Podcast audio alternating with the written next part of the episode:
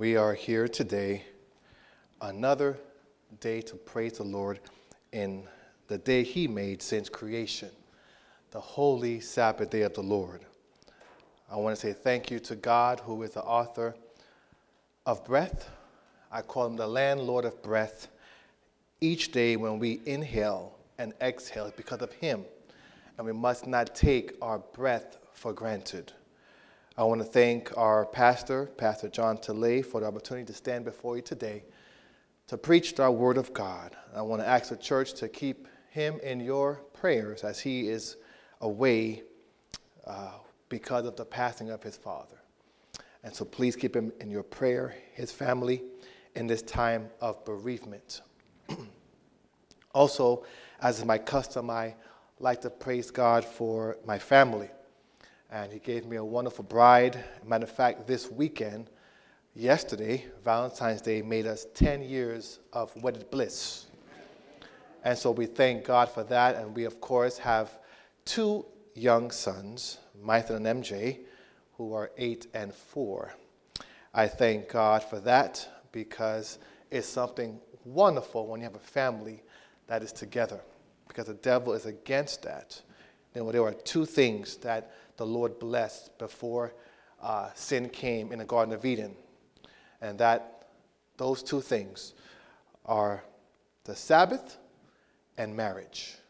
And the devil is after both of those things with a huge push. And so we want to be thankful and grateful that we may have these two things. If you're married, well, you have the Sabbath and you have a marriage. If not, uh, the Lord will see if you'll be in that range or not for a marriage. I am grateful again, as you know, uh, I like to do what I call sermon appetizers. Uh, this is about my about 20 years in ministry now, and uh, I find that it's good to have appetizers because God forbid you forget what I preach today. You may not forget some of these appetizers. So I'm going to give you three again today. Hopefully, they will be good. Number one. Worry is worshiping the problem, faith is worshiping the one that can solve it. Worry is worshiping the problem, but faith is worshiping the one that can solve it. We all go through hills and valleys in our lives. The thing about it is, do you put it in God's hand or in your hands? And so, if it's in God's hands, take the worry out of it. God has it taken care of. He knows the future as if it were the past. But we can't see beyond the second that we're in. We're in. So, please, number one, worry is worshiping the problem, faith is worshiping the one that can solve it. Appetizer number two humility is not thinking less of yourself Rather, it is thinking of yourself less. Humility is not thinking less of yourself, but it is thinking of yourself less. What does that mean, preacher? I'm glad you asked. Well, when you are humble, you put other people before you. The Bible says that the Lord will raise you up. Humble yourself and the Lord will raise you up. And so the opposite is if you raise yourself up, the Lord will abase you, put you in your place. The word joy, J O Y, uh, could be an, an acrostic or an acronym. J, Jesus first. O, others second. Y, yourself last. That's how you're supposed to live. And that's how the commandments are built. You have the first four commandments, Jesus first, that's between you and God. The last six commandments are between you and other people, others. And then you worry about who you are. So humility is not thinking less of yourself because we are sons and daughters of the Most High. We are valuable. However, is thinking of yourself less. Appetizer number three I choose not to judge others because in some areas of my life, I'm still on trial.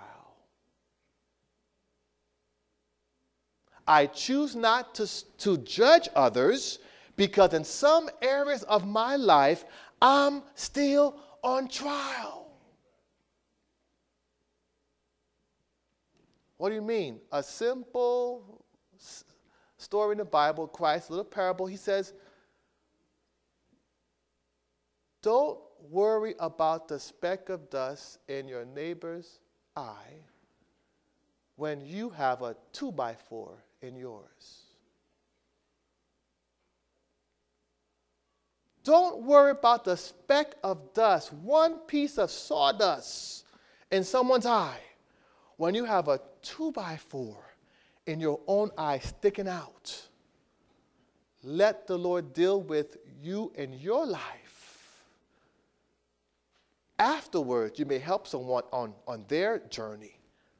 I choose not to judge others because in some areas of my own life, I'm still on trial. Some of us have issues that are not visible. And so we think that we're okay. But the ones who have visible issues, we point at them. When the things that are our issues, we put aside. Watch yourself. I must watch myself. The Lord is not mocked. He knows everything. And I've been saying this for the last 20 years, wherever I preach, wherever I teach. Proverbs 15:3 is my favorite verse in the Bible. Proverbs 15:3, which basically says, "The eyes of the Lord are in every place, beholding the evil and the good." You can fool any of us that you are holy, but you can't fool the Lord. Right now, it's Sabbath morning. We all have a nice outfit. We smell good. Our haircuts are done, and our nails are painted, and everything else looks good. But how were we during the week with our families? We don't know. You know in your house. But right now, we all look holy, holy, holy. But during the week, we probably were demon, demon, demon. So let's be careful with that, okay? Those are today's appetizers. I have a, another tradition I do. And I come down. I, I, I, I come down. I come down to the main floor to preach the service, to preach the sermon, because all of us are at the foot of Jesus. We all need Jesus. So at this time, let us bow our heads for a moment of prayer in song.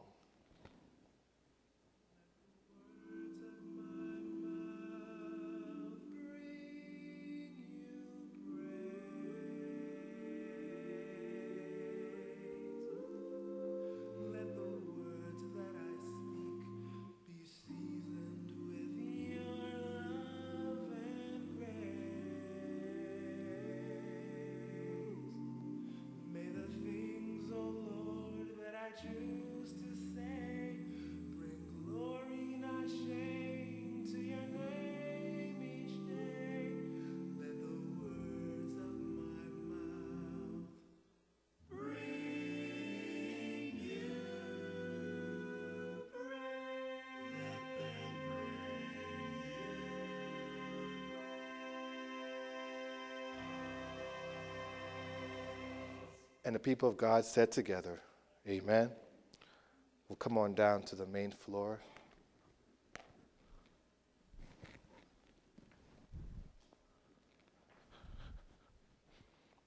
You know, in, uh, like I said, my 20 years already as a preacher, as a teacher, as whatever my title is, I've learned one thing. I'm more focused on people having a personal relationship with Jesus than knowing all the Bible stories. It's great to know the prophecies and Daniel Revelation. It's great to know all these different things in the Bible. But all of that is null and void if you don't have a personal walk with the Lord. To me, those are secondary. Yes, they're important. Don't get me wrong, they're important. But in Matthew 7, uh, 21 to 23, Jesus has these, these words that are heavy. Depart from me, I never knew you. And it's not part of my message, but I'm going to, I'm going to go quickly with this. When he says, I never knew you, that's a Greek word, knew, ginosko, in the Greek. And that is talking about intimacy. You were never my intimate friend. You didn't come to me when you had trouble. You didn't come, you didn't come to me when you were doing well. You came to me only when you were in a bind. And so I always say this your true Christianity is revealed in times of prosperity, not in times of adversity. Please, church, let this sink in. Your true Christianity is revealed in times of prosperity, not adversity. What do you mean, preacher? 2001, 9 11. When that thing happened in New York, that's a huge uh, devastation. Twin Towers went down. People died. We were attacked as a nation. The next two or three months, church was packed as if the Lord was coming today. Church was, I was living in Miami, church was packed. Wednesday night prayer meeting was packed. South morning was packed. So you fast forward now, six months, eight months, a year, starts to dwindle down. Oh, now we're okay. Let's go back to how we really are. True Christianity is revealed in prosperity. When all your bills are paid, when your marriage is awesome, when you're healthy, when you're rich, do you still yearn for God? Do you still yearn for God? When your bills are paid, your marriage is awesome, your kids are in the church, your wallet is fat, your purse is fat. Do you still rush to God? Or do you only rush to God when the marriage is on the rocks? The kids want to say, Forget you, mom and dad. The doctor says you have an illness. That's when you're on your knees. True Christianity is revealed in times of prosperity, not adversity. So let's see. Uh, today, if you look at your uh, cover of the program, you'll see different pictures of a little baby at different stages. Today's uh, topic is the prerequisite. Prerequisite, what is that supposed to mean? The dictionary defines it as something that you officially must have or do before you can have or do something else. So when I was talking with Miss Lorraine throughout the week about a picture to put on the program, I said, what about a baby going from these stages? You just can't come out the womb and start walking. There are some prerequisites. You come out the womb, you on your back in the crib for how many months? Then you can turn around and sleep on your, on your uh, face. When you come out the womb, you can't sleep. If you go on your face, you may suffocate. There are stages. Then you sit up in the crib. Oh my goodness, he's sitting up. Oh my goodness. Uh, it's like a big deal. Oh my he's sitting up. He's sitting up. All right? Then they grab onto the side of the uh, crib and, and pull themselves. Oh my goodness.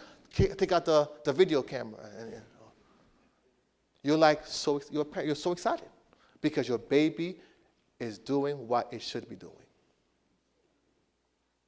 And then after a while, some babies at 10 months, 11 months, maybe even 9 months, they start to get up and walk. Some babies are quicker than others, but usually 10 months to a year or so, they're going to start walking, okay? And so, but there are things that must happen before other things can happen. And so Something that you officially must have or do before you can have or do something else. That's what the word prerequisite means. Is there a prerequisite for salvation? Is there a prerequisite for salvation? And the thing about it is, I got some goosebumps because last night and this morning,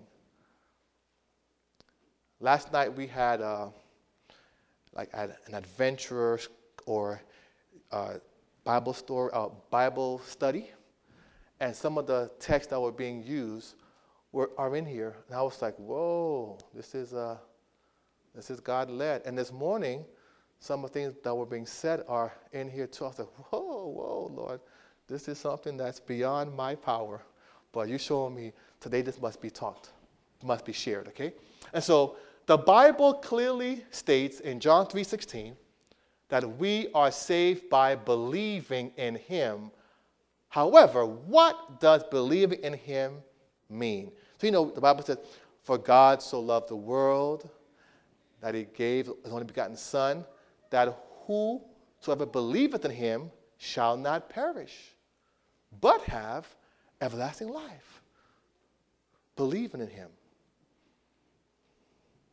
And as I'm going through this, I have to also add this too, because some people are visiting and they won't come back here next week. They may be going back home or wherever they're going to go. So I want to say this as well, because this, this verse, John 3.16, is probably the most famous verse in the Bible, but I want to also pinpoint something else in here.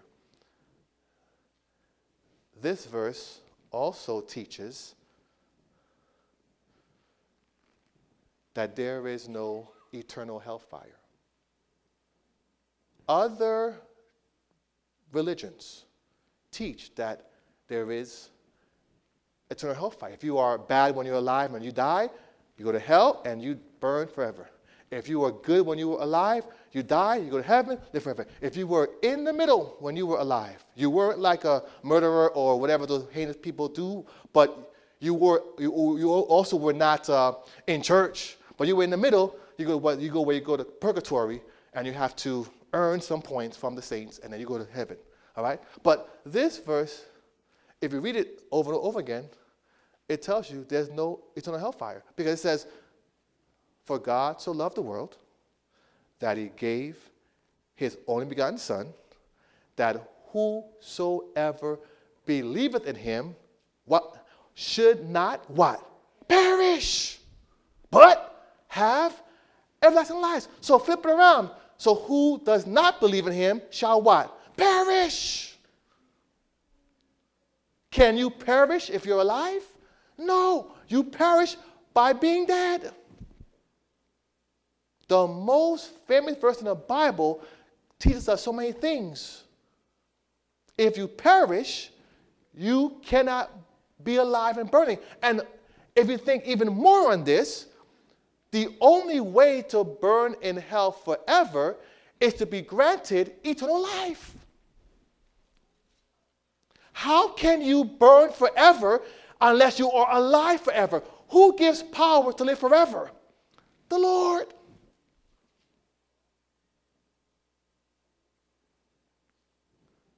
The only way to burn in hell forever is to be given life eternal. And the Bible said, and this one main verse, probably the one verse that the world knows whether you are in church or not, is John 3:16. But whosoever does not believe shall perish, and not and uh, whoever believes shall not perish, but have everlasting life. So Right now, we're dealing with what does believing in Him mean? I call it true believing. Believing in Him means more than simply saying that you believe in Him because even the demons believe in Him. James 2:19 Even the demons believe and they tremble. True believing is when your action, deeds, works reflect your belief. James 2:17 Faith without works is dead. I can tell my wife I love you as much as I want. But how will she know I love her? By protecting her, by being there for her, talking with her. Talk can be cheap. You know, I'm a huge, uh, huge football fan. way back, well, I say way back, in my lifetime, about 25 years ago, uh, uh, my, my team, Buffalo Bills, lost to the Dallas Cowboys in the Super Bowl twice. But uh, one of the times when we lost to them, the coach of the Cowboys, Jimmy Johnson, he was hyped up when, in the locker room after they won, and he said, uh, How about them Cowboys? And everybody was hyped up because they won. But he always used to say this to his team If you're going to talk the talk, you have to walk the walk. So even he believed in this. If you're going to talk the talk, you have to walk the walk. If you're going to say, I believe in the Lord, that's the first part. You're saying with your mouth, but now you have to live it with your life. Because even the demons believe, they know God is real, but they don't follow him because they're demons. But they believe in God, of course. They saw him at work before they were cast out with Lucifer. They saw him in his glory. They know he's there. He's true. He's, he's alive. He's real. But they have now turned their back on him with the devil to go against him. So believing, that's why I call it true believing. You can't just tell your girlfriend, your boyfriend, your husband, your wife, your children you love them, and your actions do not show it. Next. Fake Christians. The Word of God is against fake Christians, as noted in Matthew 7 21 and 23. Bible says, not every, the Lord says, not everyone who says to me, Lord, Lord, will enter the kingdom of heaven, but the one who does the will of my Father who is in heaven. Verse 23 Then I will declare to them, I never knew you. Which means now this is, this is the two types of people. Okay, you're the ones who show that they are on God's side, the ones who don't. The ones who didn't, they were saying, Lord, Lord, oh, majesty, oh, you are so majestic. But their lives didn't show it. Now, I'm not suggesting, well, I don't want to go past myself, but I'll get there soon. I'm not saying that you're saved by your good works, because you're not. You're saved by the blood of, of, of, of the Lord, of Jesus. But when the Lord saves you, you have to reflect that. You have to live that way. I never knew you. Depart from me, you workers of iniquity. Once again, that word, that word there, I never knew you. That's that Greek word, man, ginosko, ginosko, which means intimacy, deep sharing. This church has many people in it right now, but there are a few people who you would consider your intimate friends. When you're going through something in life that's difficult, you will call one or two people in here. Maybe 100 people in here, 20 people in here, but there'll be one or two people you're going to call, intimate friends that you will confide in. Christ says, I want to be at that level even higher. Even when you're not going through strife. That's my initial point. When you're going through the good times, I want you to come to me every day. I'm not a genie in a bottle. I'm not Santa Claus. I am your creator. I'm your savior. When the bills are paid, when the health is great, when the kids are honorable, I want you to seek me every day. Not just when it's the opposite. What is the prerequisite God is looking for? We're still building to this now. The question of the day is what is the prerequisite for salvation. To answer this question, we must first know what God is like. What is God like? This was, this was uh, spoken this morning, 1 John 4 7 8. Beloved, this was in the morning when we were talking, when they came up here about the blood drive, they mentioned this verse. I was like, oh my goodness, it's in my slides. 1 John 4 7 8. Beloved, let us love one another, for love is from God, and whoever loves has been born of God and knows God. Look at this word again.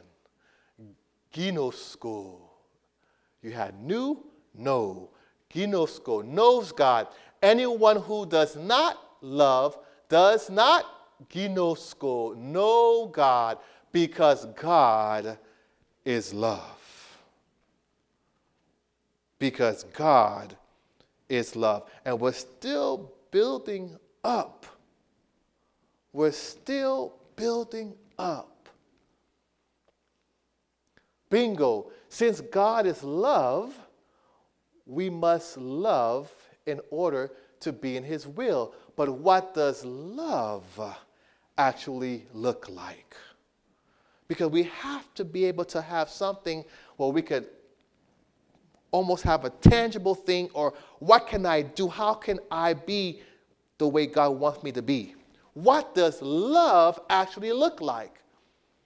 So I have two biblical screenshots of love Romans 12, 9 through 21, and 1 Corinthians 13, 4 through 8. Romans 12, if you could open your Bibles, please. I want to read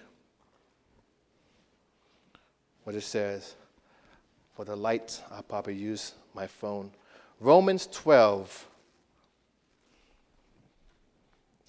Okay? 9 through 21.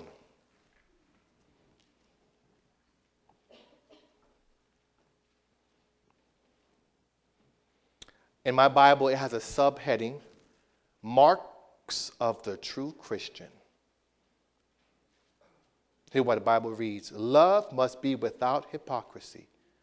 Abhor what is evil. Cling to what is good. Be devoted to one another with mutual love, showing eagerness in honoring one another. Do not lag in zeal. Be enthusiastic in spirit. Serve the Lord. Rejoice in hope. Endure in suffering. Persist in prayer contribute to the needs of the saints, pursue hospitality, bless those who persecute you, bless and do not curse. I'm going to pause right there. In Matthew 5, from verses like 42 to 48, that's a good portion uh, of what perfection is. I hear so many times people say, Well, I ain't perfect. I'm like, Why not? Because in their mind, they think perfection means sinlessness. That's not what Christ teaches. Perfection means blamelessness or loving the way the Lord loves. How do I know that? Look at Job chapter 1 verse 1. Bible says he was perfect. Was Job a sinner? Yes, he was. But how was he perfect? Because even though he went through all those trials, he stood his ground and said, Lord, you are still my God. So we have in our minds that perfect means minus zero, no sin. Well, if that's the case, how come God says in Matthew 5:48, "Be therefore perfect as your Father in heaven is perfect"? What he's saying, and if you read the five or six verses prior to verse 48, he defines what perfection is. Love your enemies, do good to them who despitefully use you. Bless them, not curse them. He defines what perfection is.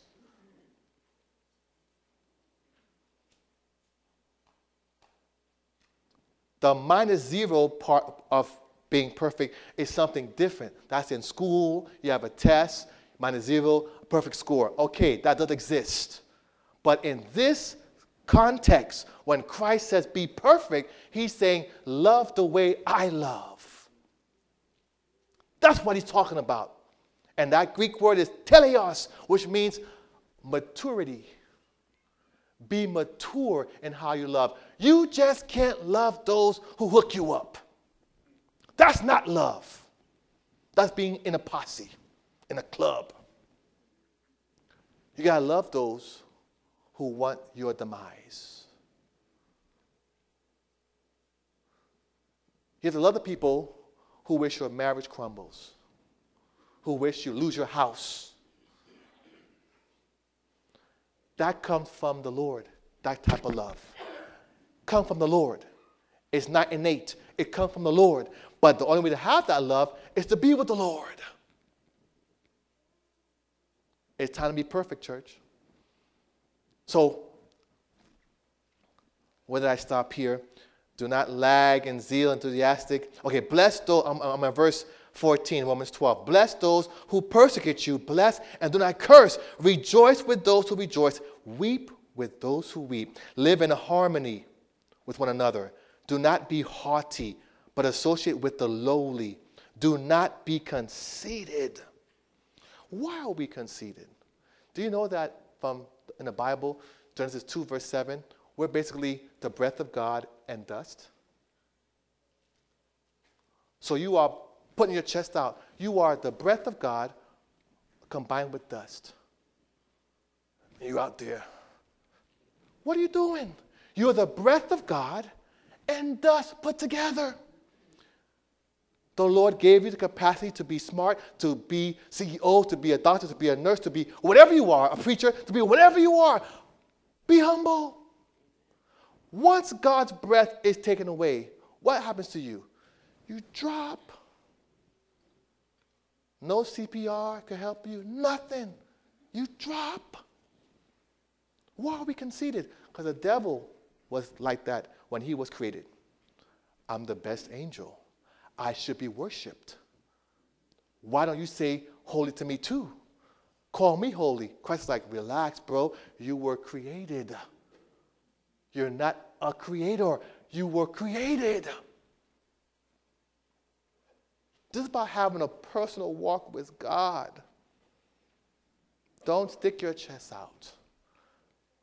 Be grateful for what God gave you a big bank account. Keep on pursuing Him, the Lord. Don't demean those who may have less than you. Because guess what? You ever heard this phrase? Then the turbos, then the tables were turned. Know what that means? The situation now is reversed. The person who you were stepping on, you're now asking them for help.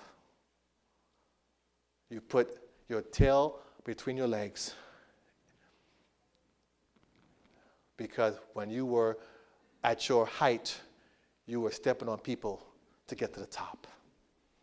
And now you're asking someone for help.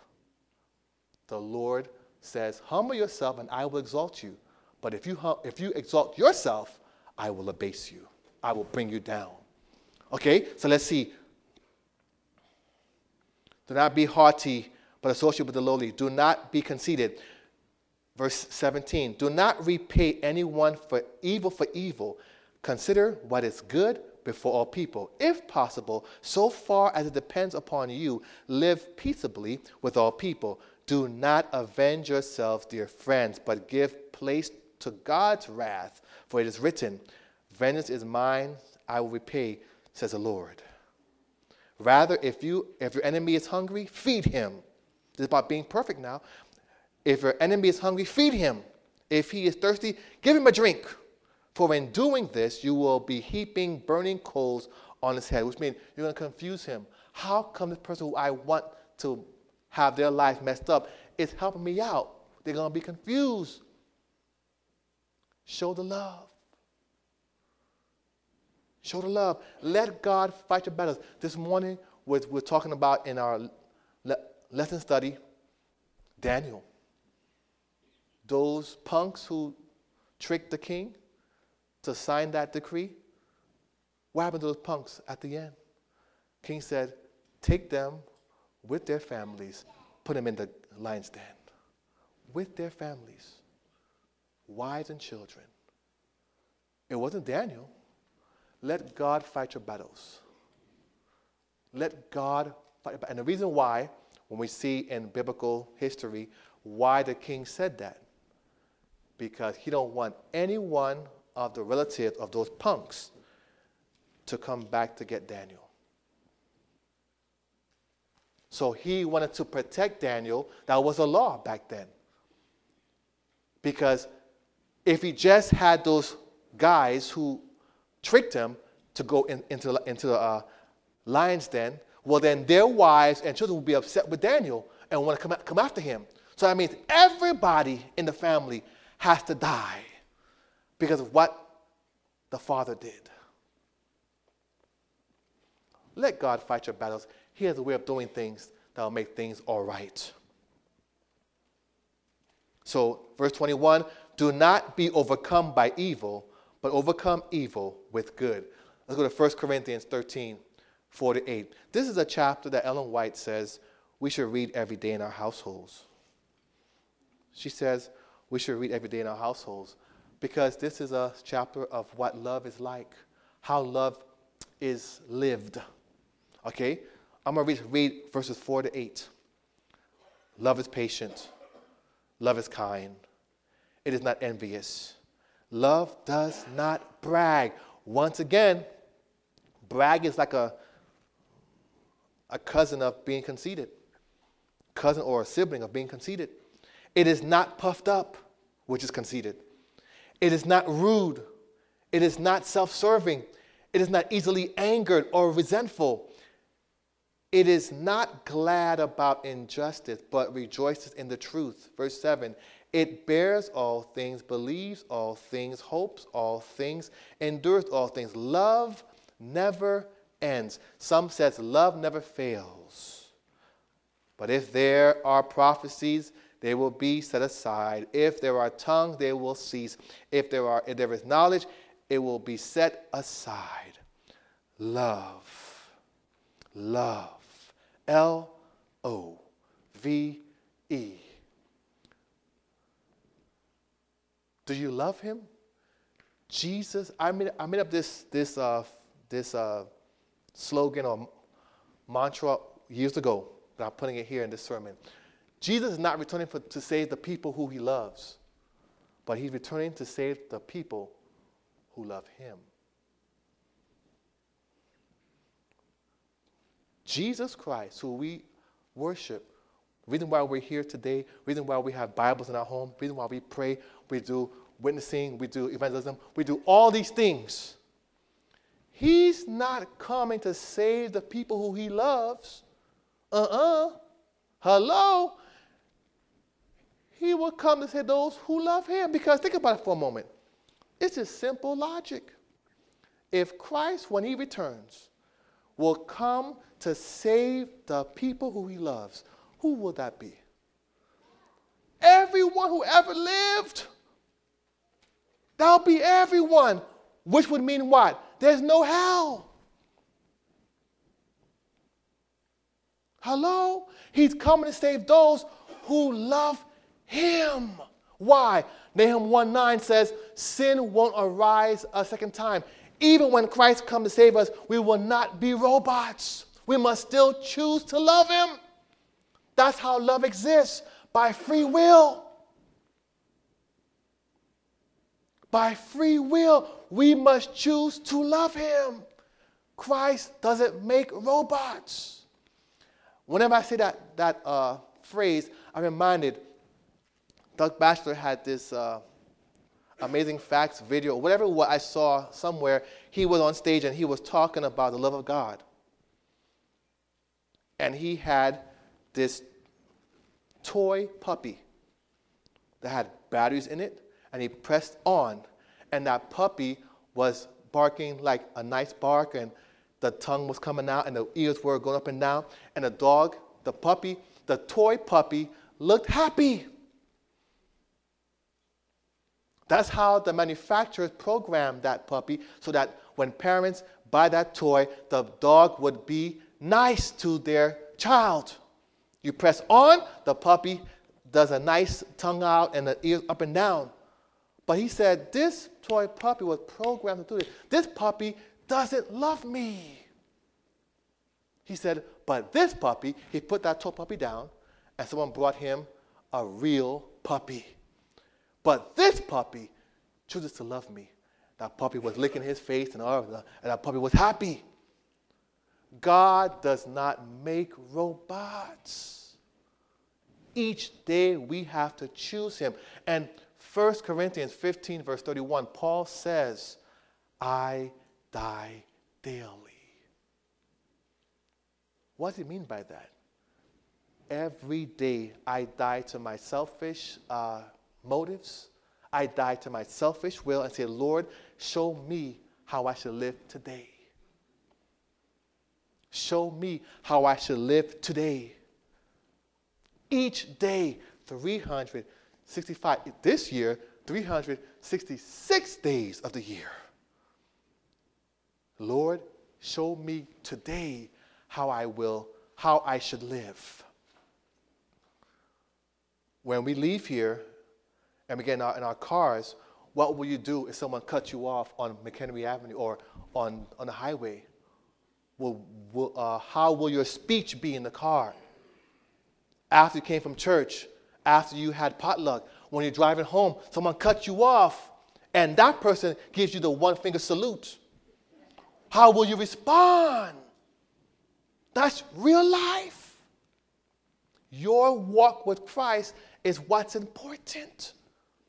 The, all these stories in the Bible are secondary. Do you love him? If you do, if you love him, then get rid of whatever is keeping you from truly loving him.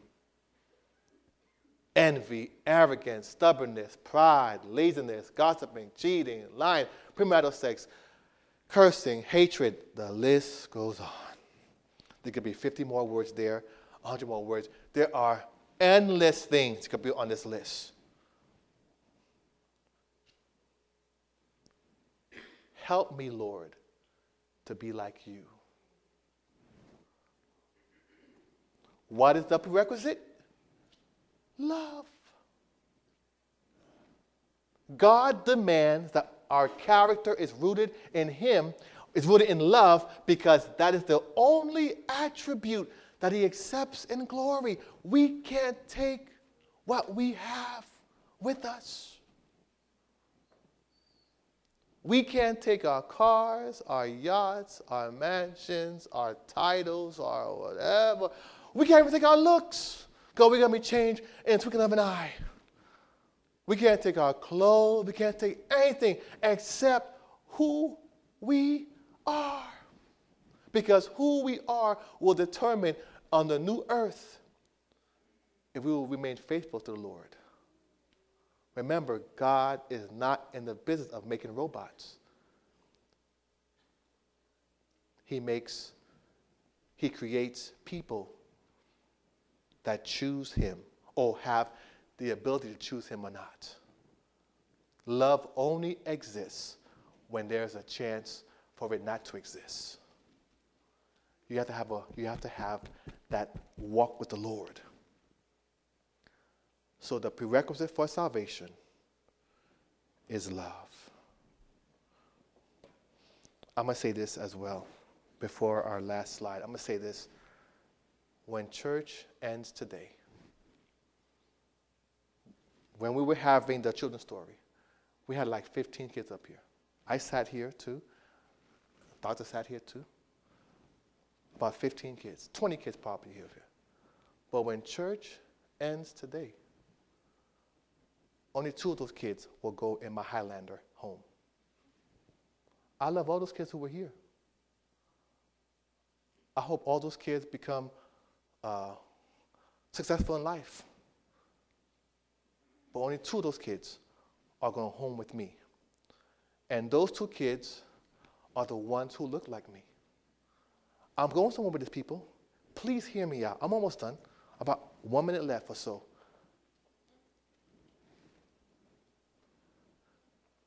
The two that look like me, when Christ comes again, He loves all the 7 billion people on this earth.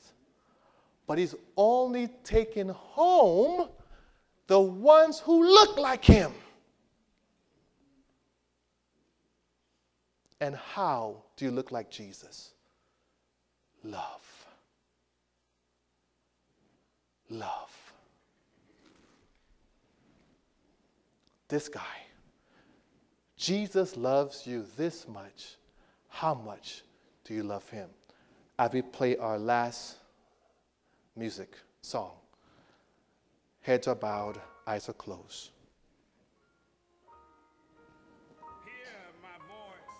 Voice, Do you love the Lord in, in a way that when He returns, He will pick you out of the seven billion to go home with Him?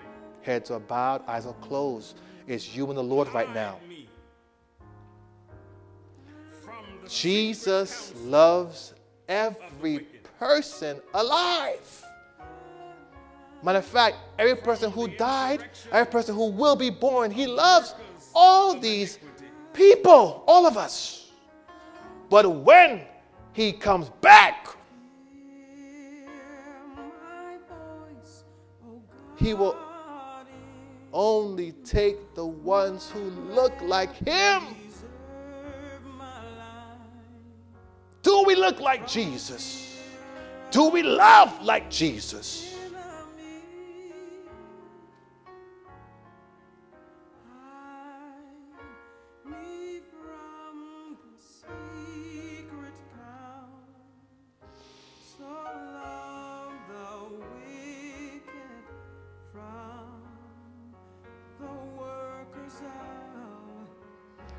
Behold, I stand at the door and knock.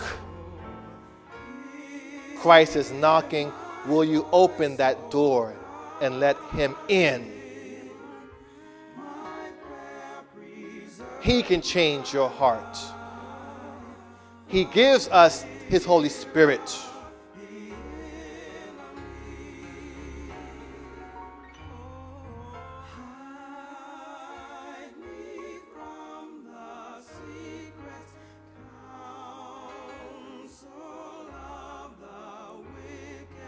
The prerequisite to salvation is love.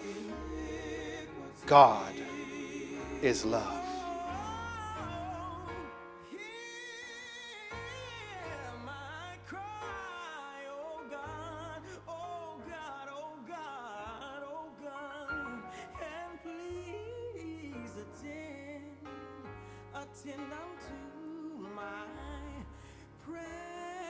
By the Holy Spirit's guidance, we must make our calling and election sure.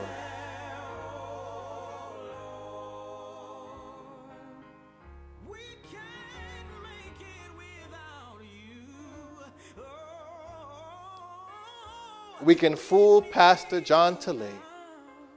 We can fool the elders, the deacons, anyone here.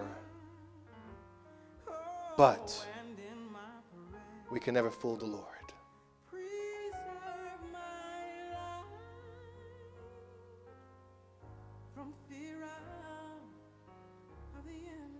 Maybe look like Jesus by loving like Jesus.